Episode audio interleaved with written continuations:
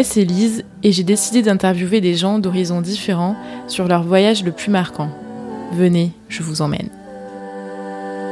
Hello à tous et bienvenue dans Valise ou sac à dos, le podcast des amoureux du voyage. Ma baroudesse du jour est une voyageuse dans l'âme, avec Georges, son fidèle sac à dos. Écrivaine, artiste et barman, j'ai le plaisir d'accueillir Justine Jean. Bonjour Justine. Bonjour Lise, ravie d'être ici, merci. Est-ce que j'ai euh, tout dit? Alors euh. oui, sachant que euh, le, le, côté euh, le côté barmaid, bon, je suis encore en train de l'apprendre, surtout que c'est beaucoup des planches de charcuterie et de fromage, mais mais ça va, je m'en je m'en sors. Je te remercie en tout cas pour le terme, je trouve ça très flatteur. Pour débuter chaque épisode, je commence par la question qui a donné son nom au podcast. Donc, es-tu plutôt valise ou sac à dos? Désespérément sac à dos. Complètement sac à dos avec euh, Georges que j'ai euh, accueilli euh, il y a quatre ans maintenant. Donc, je lui ai mis... Enfin, je voulais qu'en fait, il soit un petit peu un petit peu différent en fait des autres des autres sacs à dos, sachant que les Quechua, on les voit très souvent. Donc, du coup, avec ma mère, on a décidé en fait de lui de lui créer une âme et euh, du coup, on lui a mis euh, des yeux, on lui a fait. Euh, en fait, il voulait des jantes en alu, mais bon, vu que c'est pas une voiture, du coup, je lui ai mis des petits, j'ai mis du tissu argenté. Enfin, franchement, c'était assez cool. Et en fait, j'ai une une entreprise qui a fait une broderie avec son avec son prénom. Donc maintenant, c'est c'est officiel. ok. Et à quelle fréquence tu voyages? Alors, c'est un peu compliqué à dire, sachant que à partir du moment où j'ai fini, en fait, j'ai fini mes études et, euh, et c'est là que j'ai vraiment commencé en fait à voyager, puis à mettre de l'argent de côté, puis à revoyager de nouveau en fait. Mais j'ai commencé quand j'avais 20 ans, donc du coup c'était vraiment, je mettais tout l'argent possible de côté. Et dès que j'avais un moment hors des études, je pouvais euh, voyager. Donc c'est vraiment ça. C'est je reviens euh, pour euh, pour me faire de l'argent, pour me faire une expérience et repartir directement après sur un nouveau projet voyage. Et t'arrives facilement à économiser de l'argent? Enfin comment tu t'y prends Alors au début ça a été un peu compliqué. J'ai un peu mis ma vie entre parenthèses, surtout sur les premiers voyages j'étais en stage et, euh, et voilà, avec, euh, avec heureusement mes parents m'ont aidé aussi euh, pour, pour le logement à Paris, etc.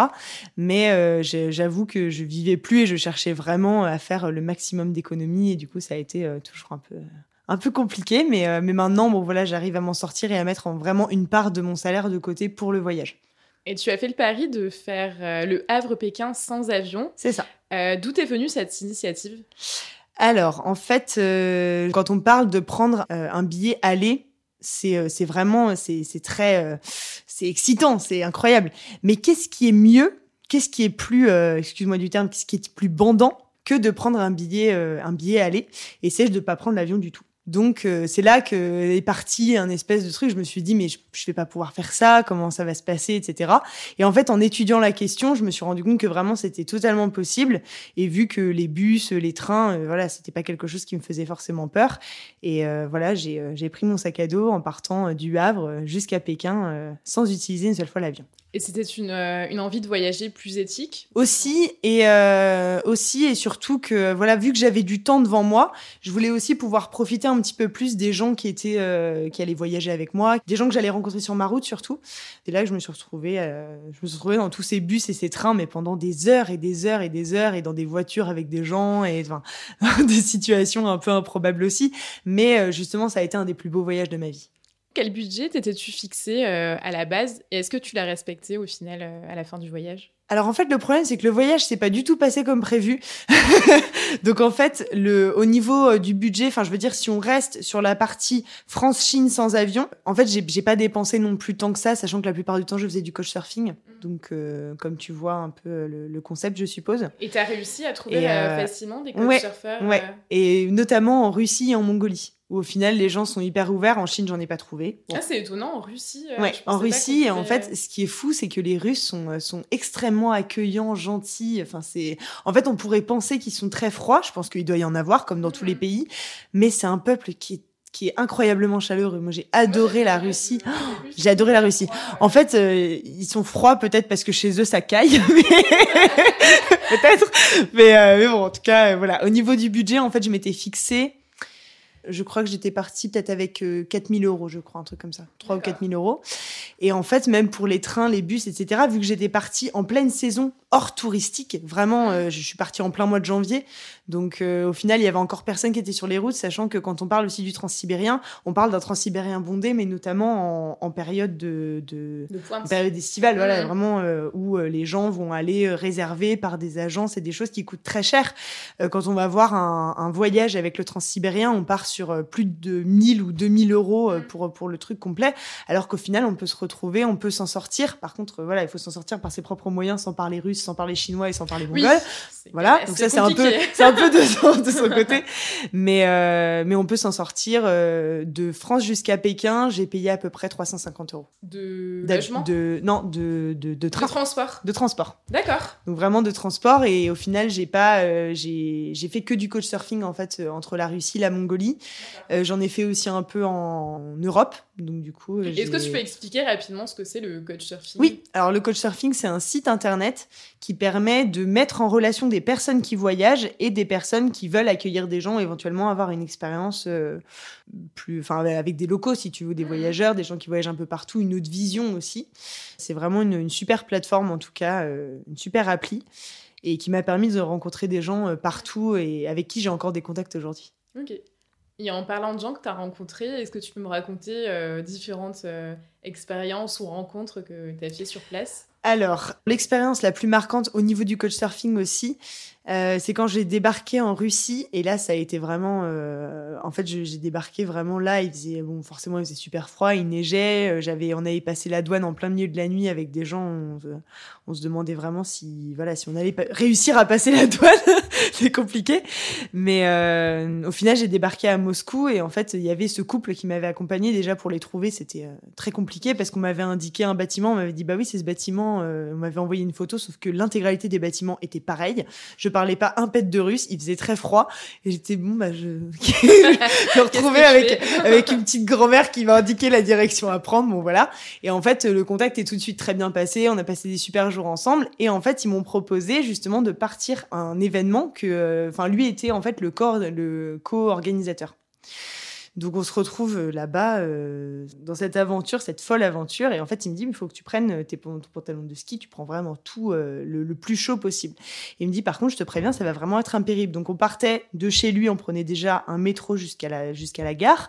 De la gare, on avait à peu près une heure, trois quarts d'heure, une heure de train. Et en fait, à partir du train, on descendait dans la neige avec à peu près un mètre de neige environ, avec tout, le monde qui, qui était en file indienne, qui marchait les uns derrière les autres, mais on était énormément. C'était, il m'avait expliqué qu'en gros l'alcool n'était pas autorisé, etc. Euh, qu'il y avait vraiment qu'une petite euh, minorité de personnes qui étaient là. Il devait y avoir peut-être euh, je dirais 300, 400 personnes grand max, si tu veux. Enfin, je veux dire, ça reste un petit comité, c'est pas comme un gros festival où tu pourrais avoir 40 000 personnes, tu mmh. vois. Ça devait être à peu près 200, 300 personnes. Et on s'était retrouvés au milieu de la forêt, mais on a marché euh, une heure et demie à peu près, dans la neige, euh, tous les uns en file indienne, avec nos gros pantalons de ski, nos grosses bottes, nos gros machins. Autour du cou, on m'avait mis en fait des sortes de... Euh, de bretzel, espèce de machin autour du cou. Et on m'a dit, c'est pour si jamais t'as un petit creux sur la route. je dis, pas très bien. Un petit creux sur la route, c'est parfait. Et euh, avec un et on m'a dit si jamais il y a des gens qui sont dans le besoin, que tu puisses leur donner quelque chose. Bon bah super. Donc euh, on se retrouve dans cette expédition. Il y avait des espèces de jeux, des trucs où on devait euh, balancer des, des, des des boules de neige genre en l'air pour aller récupérer je sais pas quoi. Enfin bref, t'avais le droit à t'avais droit à des espèces de, de, de petits lots ou des trucs. Enfin c'était par rapport à ton équipe en fait. C'était à quelle occasion le...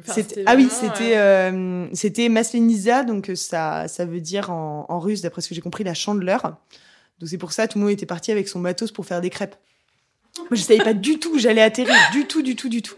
Et en fait, l'entrée, donc on débarque, c'est une espèce de petite, bah, une, place, enfin faite dans la neige, bien sûr, une place. Là, il me dit bon bah voilà, euh, c'est là qu'il va falloir chanter. Alors je reviens euh, un peu en arrière. Le mec m'avait donné une, euh, une chanson qu'il fallait que j'apprenne par cœur et, et qu'il fallait que je chante en russe pour rentrer dans la, dans, sur l'événement je me suis dit, ah oui, d'accord, là, c'est compliqué. J'avais tenté au max, mais c'était très, très compliqué pour moi de chanter en russe, de trouver un truc. Je me suis dit, pas possible, je vais pas y arriver. Et en fait, il m'a dit, c'est pas grave, tu, on, est en groupe, tu chantes, tu fais du yaourt. Euh, si, si tu montres que t'as de l'entrain, que même si tu connais pas les paroles, il me dit c'est pas grave. Tu dis nanana, tu parles dans ce truc, c'est pas grave. Tant pis, on passe à quelque chose de différent. Et au final, on a réussi quand même à passer, sachant que tous ceux qui ne passaient pas ou tous ceux qui avaient été invités ou qui faisaient pas partie, euh, tu vois, de cette communauté-là, euh, se retrouvaient dans le couloir de la honte pour entrer où ils se faisaient asperger de neige. Voilà. Donc en gros, j'étais contente de ne pas me faire asperger de neige parce qu'il faisait extrêmement froid. Et on se retrouve dans un espèce d'endroit, mais vraiment c'était c'était beau en fait. C'était vraiment euh, tout entre les arbres. C'était magnifique. En fait, c'était une espèce de grande place où des bénévoles avaient euh, passé peut-être 3-4 mois à construire un château en glace. Trop bien. En glace et en neige, qui faisait quand même, euh, voilà, un certain, enfin, ça devait faire un bon, peut-être 2-3 mètres, enfin, un bon truc comme ça. Ils avaient bien fait le truc. Et en fait, il y avait une sorte d'épouvantail qui représentait la reine de l'hiver. Et du coup, c'est une grosse baston, en fait, cette, euh, ce, truc-là. C'est une grosse baston parce qu'en fait, c'est la victoire de l'été sur l'hiver. Donc, en gros, nous avons les vaillants euh, combattants qui, euh, qui viennent de se taper une heure et demie de marche, plus la route en train et tout ça, qui viennent pour, pour vaincre l'hiver. Si tu veux. Donc en gros, il y a les, les, soldats qui sont sur leur château avec la reine de glace, là qui est derrière. Et du coup, ils protègent le château. Mais sauf qu'en fait, ils, se tapent dessus, mais d'une violence. C'est vraiment, c'est une vraie guerre, quoi. Et en fait, les gars, ils montent sur le château et en fait, voilà, ils se, ils se mettent des, des, des, patates presque pour, pour réussir et Du coup, les gens autour regardent. Les, gens autour regardent et ils sont à fond, ils disent ouais, vas-y, machin. Et en fait, les gens, enfin, il y en a eu vraiment, ils se sont retrouvés avec euh, des dents pétées, des bras cassés, des machins. C'est vraiment, genre, c'est ultra violent. Bon, apparemment, c'est la Russie, c'est très bien. ils, sont, ils sont très gentils, hein, mais ils peuvent, euh, voilà, ils, ils aiment bien. Et euh, au final, forcément, bon, la, la, victoire arrive. Donc là, on brûle la, la, la sorcière de, de, de l'hiver, disons, la reine de l'hiver. Et on part faire des crêpes sur notre campement. Donc j'ai vu... Euh, tu campais là-bas J'ai vu le, ouais, j'ai vu le campement qu'on avait. Euh, on s'est retrouvés en plein dans la forêt. En fait, on a fait, euh, il y avait des, des, gens qui étaient là qui faisaient un grand feu. On avait euh, une espèce de nappe avec plein de, de trucs à manger. Il y avait, je sais pas, des fruits, des trucs, du Nutella, du machin. Et en fait, ils avaient fait un gros feu. Ils avaient mis une marmite où il y avait du thé et des trucs dedans. Et ils faisaient leurs crêpes au milieu de la forêt avec leurs leur poêle et leurs machins. Et au-dessus du feu. Donc euh, la, la chandeleur, euh, comme jamais j'ai pu le j'ai pu le découvrir, mais c'était génial. Du coup, tu penses à un truc, tu te dis mais ok, qu'est-ce que c'est que ce truc? Et du coup, quand tu fais de la chandeleur, euh, tu penses forcément. Je pense forcément à ça tout le temps. On devait être peut-être une, une quinzaine dans le dans le groupe où on était, donc ça c'était vraiment génial.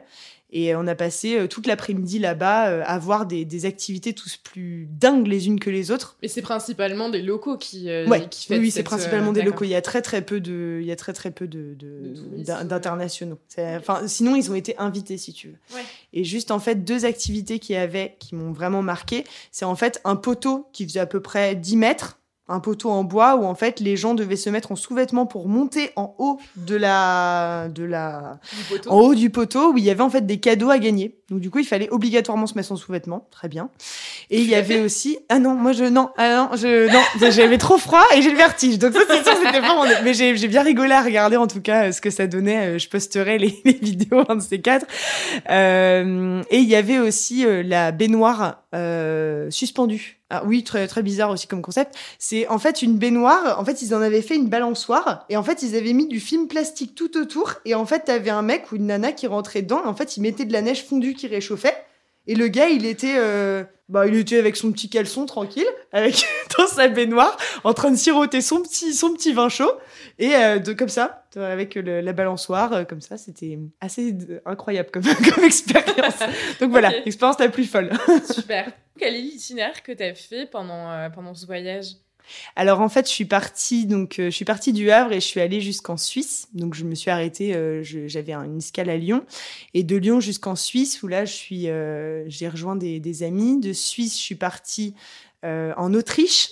En Autriche, j'ai fait Autriche, République Tchèque, République Tchèque, Pologne, Pologne, Lituanie, Lituanie, Russie, Russie, Mongolie, Mongolie, Chine.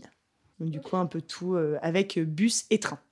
C'était principalement, en fait, c'était vraiment, euh, oui, c'était vraiment euh, que ça, fin sur le principe. Et t'avais booké euh, tes transports à l'avance? En fait, j'avais pris quand je suis partie en voyage, je n'avais pris que le Havre suisse en fait. J'avais pris que le franc suisse. Donc après, je les ai pris au fur et à mesure et en fonction des choses qui se sont passées sur la route. Et t'es parti combien de temps Combien de temps a duré son voyage? Alors pour le France Chine, on est parti sur quatre mois. En fait, je suis restée sept mois en tout dans mon voyage, mais en tout cas, c'était les quatre mois pour aller de France jusqu'en Chine. Et tu as voyagé seule pendant ce voyage? Oui, tout le temps. Tout le temps seul, mais en fait, on n'est jamais seul en, réalité. Mmh. Et penses-tu réitérer d'autres expériences de ce genre? À partir euh, sans prendre l'avion euh Alors, j'en ai d'autres. J'en ai, j'en ai beaucoup d'autres, sachant notamment la route de la soie, où j'adorerais en fait arriver en Inde euh, donc ça, c'est un des projets que j'adorerais faire, mais euh, pour l'instant, je me focalise sur ma prochaine destination, qui est le Canada. Donc euh, pour l'instant, je me focalise là-dessus, et après, après, je verrai bien, mais oui, avec plaisir. Ça, c'est vraiment dans, les, dans, les, dans les plus beaux voyages, et je sais que c'est, un moyen de dingue de se mm. retrouver avec les locaux, et c'est, pour moi, ce serait vraiment un magnifique autre périple. Et quels sont les lieux et monuments incontournables que tu as pu croiser euh, sur ton chemin pendant ce périple? Ou les plus fous euh, Enfin, les deux qui t'ont euh, principalement marqué bah, Se retrouver en fait avec une, une yourte. en fait, je me suis retrouvée au festival de l'aigle en Mongolie. Donc en fait, il y avait les cavaliers à cheval et leurs, leurs aigles qui étaient là, du coup des chasseurs. Et on, se, on s'est retrouvés en plein milieu de cette fête avec, avec plein de yourtes partout. Et euh, enfin, c'était juste euh, magnifique avec des gens qui étaient vraiment euh, habillés d'une certaine manière et tout ça. Je me rends compte que sur ce voyage-là, en fait, j'ai pas, j'ai pas réellement visité. Je suis surtout allée à la rencontre des autres. Mm. Et en fait, sur ce qui, sur ce que eux connaissaient après, dans les, dans, dans ce que j'ai le plus aimé dans ce voyage, je dirais le lac Baïkal, gelé. C'était absolument magnifique. Je dirais aussi, enfin moi j'adore, enfin tout ce qui est très enfin je veux dire très, très froid, enfin c'est bizarre de dire ça, mais euh, enfin voilà les paysages enneigés de la Russie, enfin c'est absolument magnifique. Tout ce qui a été, enfin tous les lacs euh, gelés, c'était vraiment euh, canon. Après toute la partie bah, la, partie Asie, en fait, j'ai adoré, j'ai trouvé ça magnifique aussi. Enfin, notamment arriver sur la muraille de Chine, se dire qu'on l'a fait. Enfin, c'était. mais au final, je me rends compte que je suis plus souvent en fait aller dans les endroits juste pour aller à la rencontre des gens et j'ai pas j'ai pas vraiment de monuments. C'est des choses que j'ai éventuellement aimées. C'est plutôt des mais, euh, rencontres mais c'est plus des euh, rencontres en fait. C'est vraiment les rencontres qui, qui, ont fait ce voyage là plus que les monuments ou les et tu parlais de la Mongolie du coup les, euh, le peuple mongol est assez accueillant. j'en ai pleuré en partant tellement j'ai tellement j'ai aimé ce pays. Mais j'y retournerai avec plaisir. Et en fait ils ont c'était enfin le désert de Gobi c'était mm. c'était absolument magnifique c'était merveilleux de, de, se retrouver dans des yourtes avec euh, avec des gens enfin avec des familles euh, avec euh, le, du petit-fils à la grand-mère ou à l'arrière-grand-mère et avec les, les, les chevaux les, les, les chevaux les, les, les, dromadaires enfin les, mm. chameaux enfin c'était c'était juste fou quoi mais du coup tu as fait comment pour trouver enfin un peuple euh, ou les locaux là-bas euh. j'ai, fait du coach surfing ce qui m'a permis en fait de justement rester dans une famille. Au départ on était censé rester trois jours ensemble et en fait on est resté euh, deux semaines. Donc du coup elle m'a invité et, et, du coup je, je l'aidais aussi que ce soit pour la cuisine ou pour sa fille parce que du coup elle avait sa fille avec elle. Ils étaient ils étaient trois euh, et sinon, au niveau du désert de Gobi, c'est en fait on est obligé de prendre un guide et on est obligé d'avoir un chauffeur parce que les distances sont absolument, euh, c'est gigantesque. Mm. Tu peux vraiment pas, tu voilà, c'est euh, autant. en plus en hiver, ils ont pas grand monde. Donc du coup, euh, c'est tu débarques dans une famille et la plupart du temps, il y a personne d'autre qui est avec toi. Enfin, en plein hiver, on n'a pas beaucoup de, gens. on n'a pas beaucoup de gens. Non, non, mais c'était, oui, c'est principalement par, euh, par le coach surfing ou, euh, ou par le guide. Pour prendre un guide, quand tu passes par une, un organisme ou une agence ou... Pas du tout. En fait, on l'a rencontré sur une place en face d'un muséum avec un gars que j'avais rencontré une heure avant. Et en fait, on l'a rencontré, il nous a dit tiens, vous voulez aller dans le désert de Gobi? Oui. Et le lendemain, on partait pour six jours euh, dans le désert. D'accord. Donc ça a été fait vraiment sur le tas. Très bien. Euh, est-ce que tu as eu de grosses galères pendant euh, ton voyage? Alors oui, on en a eu en fait plusieurs, mais en fait c'est pas c'est pas vraiment des galères, disons que c'est des petites différences de culture, disons plutôt. on s'est retrouvé avec une, une Autrichienne que j'avais rencontrée à Pékin ou même euh, notamment en Mongolie ou en Chine, où en fait, euh, bah, les toilettes, c'est juste un trou avec euh, bah, tout, tout, tout ce qu'il y a de, de, plus exactement. Tout en dessous donc on n'a forcément pas envie de tomber dedans comme dans Slumdog Millionnaire on n'a pas du tout envie de ça. Et en fait on, quand on est dans des, dans des toilettes publiques en Chine enfin du moins ceux qu'on a vus à Pékin c'est en fait il y a plusieurs trous au sol sans cloison sans porte en fait Donc ça déjà, ça a été un gros choc culturel euh, pour nous parce qu'on n'avait pas l'habitude de voilà. bien sûr, euh, oui. Déjà, nous, on y allait l'une après l'autre, on se serait pas euh, voilà, mais euh, pour celles qui veulent engager la conversation, moi perso, j'arriverai pas. Vraiment, j'arriverai pas du tout. Euh, après, dans les galères euh, que j'ai pu avoir, euh, euh, ouais, certains soucis aussi, notamment avec les trains. Où, euh, où en fait on arrive des fois sur des, euh, des quais de gare euh, avec un, un alphabet qui est pas le nôtre et euh, pour réussir à trouver son train où les gens parlent pas du tout la langue où on leur montre euh, Russie, euh, oui, exactement. et en fait je me suis retrouvée avec une galère de, de coach surfeur un gars qui m'a euh, qui m'a enfermé chez lui pendant quatre heures euh, un russe Pas très rassurant. Ah pas, pas très rassurant. Donc je me suis retrouvée avec ce russe-là qui m'a qui m'a enfermé pendant quatre heures chez lui. Donc il était parti à la salle de sport et du coup il m'a laissé euh, dans l'appart. Et après il m'adressait plus la parole. C'était très bizarre et en fait il voulait pas du tout m'aider en fait à prendre mon train, à m'aider, ne serait-ce qu'à mettre les, les... enfin voilà, À te montrer la direction, trouver euh, euh, un oui. truc ou même à me le mettre sur un bout de papier. Donc j'ai dû Mhm. demander à un serveur dans un café de m'aider à bref. Et en fait j'ai réussi. euh, ça c'était vraiment mon, mon gros succès et ma grosse loose aussi en même temps parce que du coup tu sais pas où tu vas, t'as tout le monde qui te donne des directions en Ouais, russe, je opposé, connais pas. ouais, Et, euh, et en fait la nana ne voulait pas, euh, enfin la nana au guichet ne voulait pas regarder euh, l'écran de mon téléphone. Donc du coup elle me, elle me disait bah non dis-le moi comme ça. Bah oui bien sûr en russe tout à fait à fond.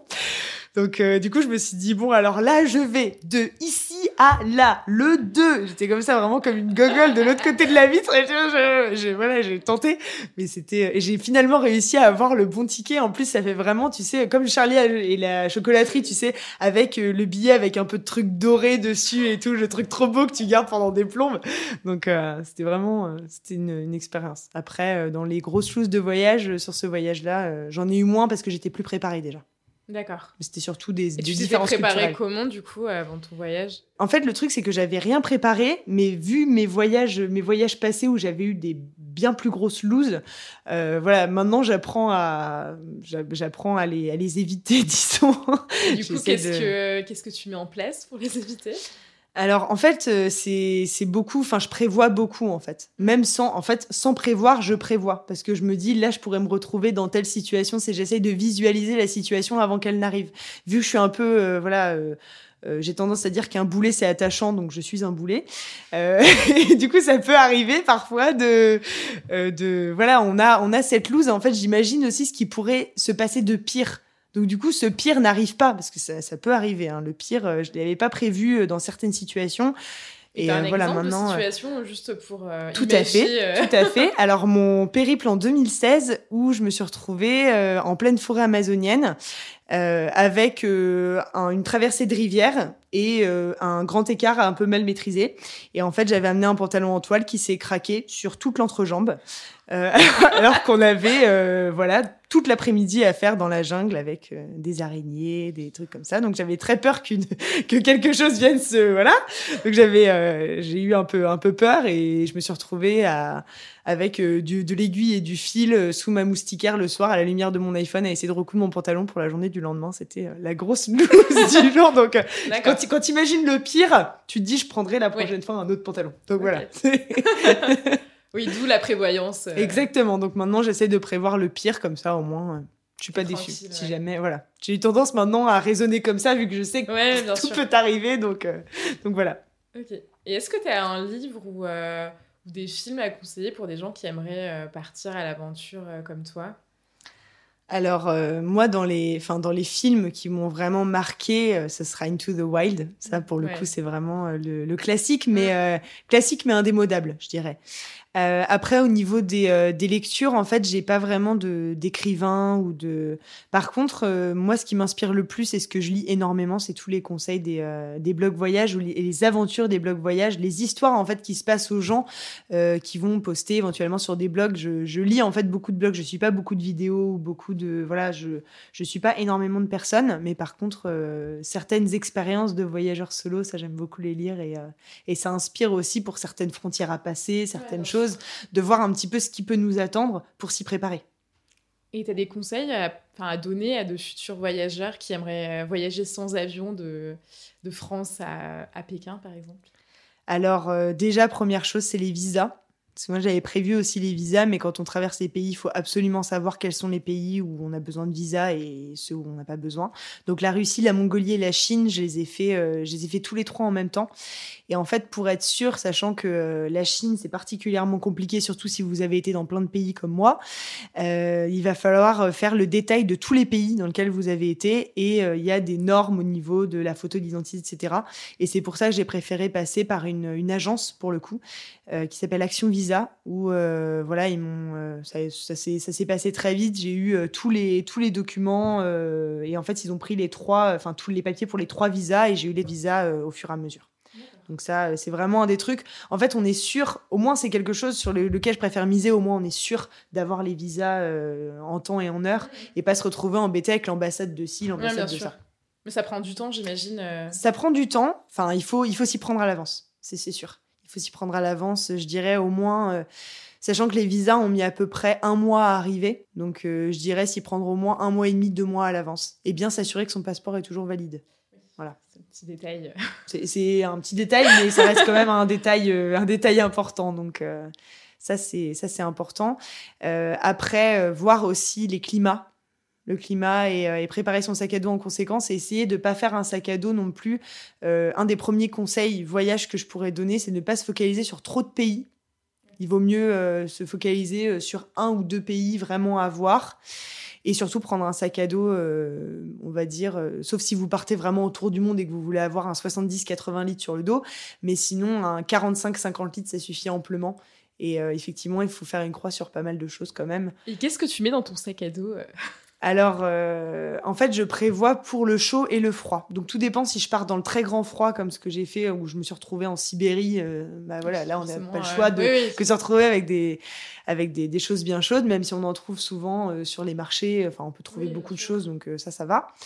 Euh, mais on a, euh, il faut prévoir en fait là par exemple pour pour ce voyage-là en particulier euh, de France jusqu'en Chine, j'avais prévu principalement des choses froides et en fait je les ai je les ai renvoyées en France par par colis euh, ça a mis six mois à arriver à peu près, mais bon, c'est pas... oui, c'est passé par bateau, je sais pas par où il est passé, mais en tout cas, euh, il est arrivé.